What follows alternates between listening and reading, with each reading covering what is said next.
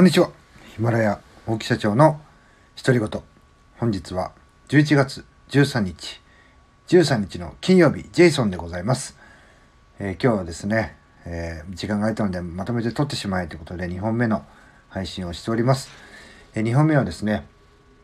え仕事の、まあ、取り方あというかね、ちょっとね、私にとっては意外だなと思うようなね、出来事があったんでお話したいなと思います。まあ、あの、2つお話としてはありまして、まず1つ目はですね、まあ、あの、プレイヤーさん、えー、ヒマラヤあユーザー、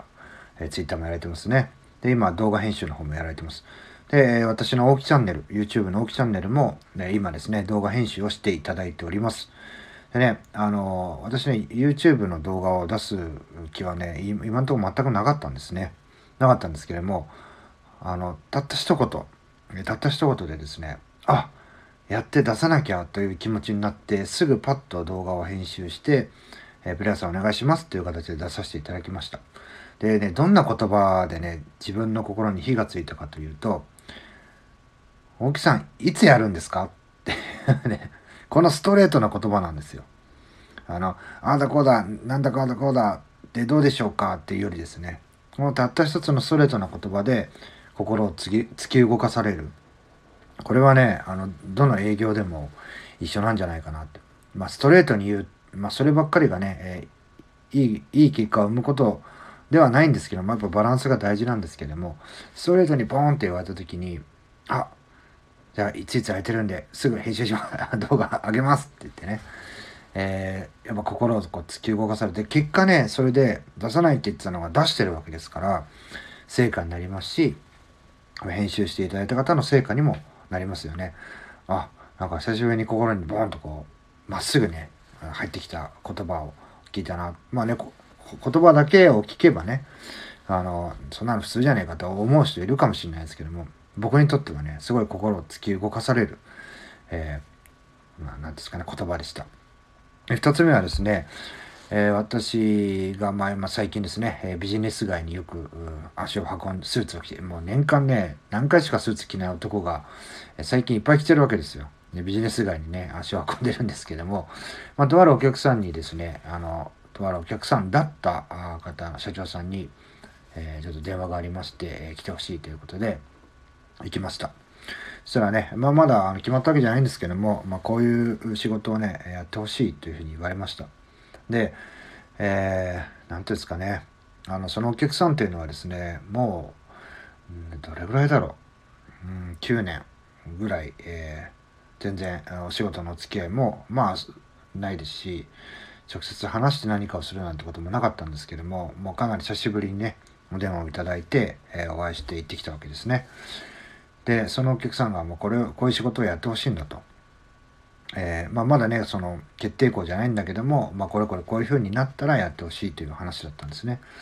で、えー、私はですねまあ単純に疑問に思いますよね。なんでうちなのっていうね。他にだって会社いるいっぱいあるんですから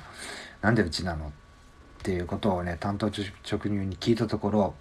熱量が欲しいって言われたんですね。熱量。まあ、まあ、現場が、えーまあ、決められたことは決められた通りに淡々とやるっていうのは、これは流れができるのは僕はね、素敵なことだと思うんですけども、やっぱつまらないとか、だれてるとか、乱れてるとかね、そういったところ、で、そういったところをいくらこう環境とかね、そういったのを整えて直していっても、やっぱしね、あの、うまく回っていかないんだと。で、何か足りない、何が足りないのかなって考えた時に、熱量、まあ熱意ですね。何とかしてこれをやり遂げるんだとかこういうふうにするんだっていう熱意とか熱量そういったものが足りないんじゃないかとじゃあそういったもののスパイスを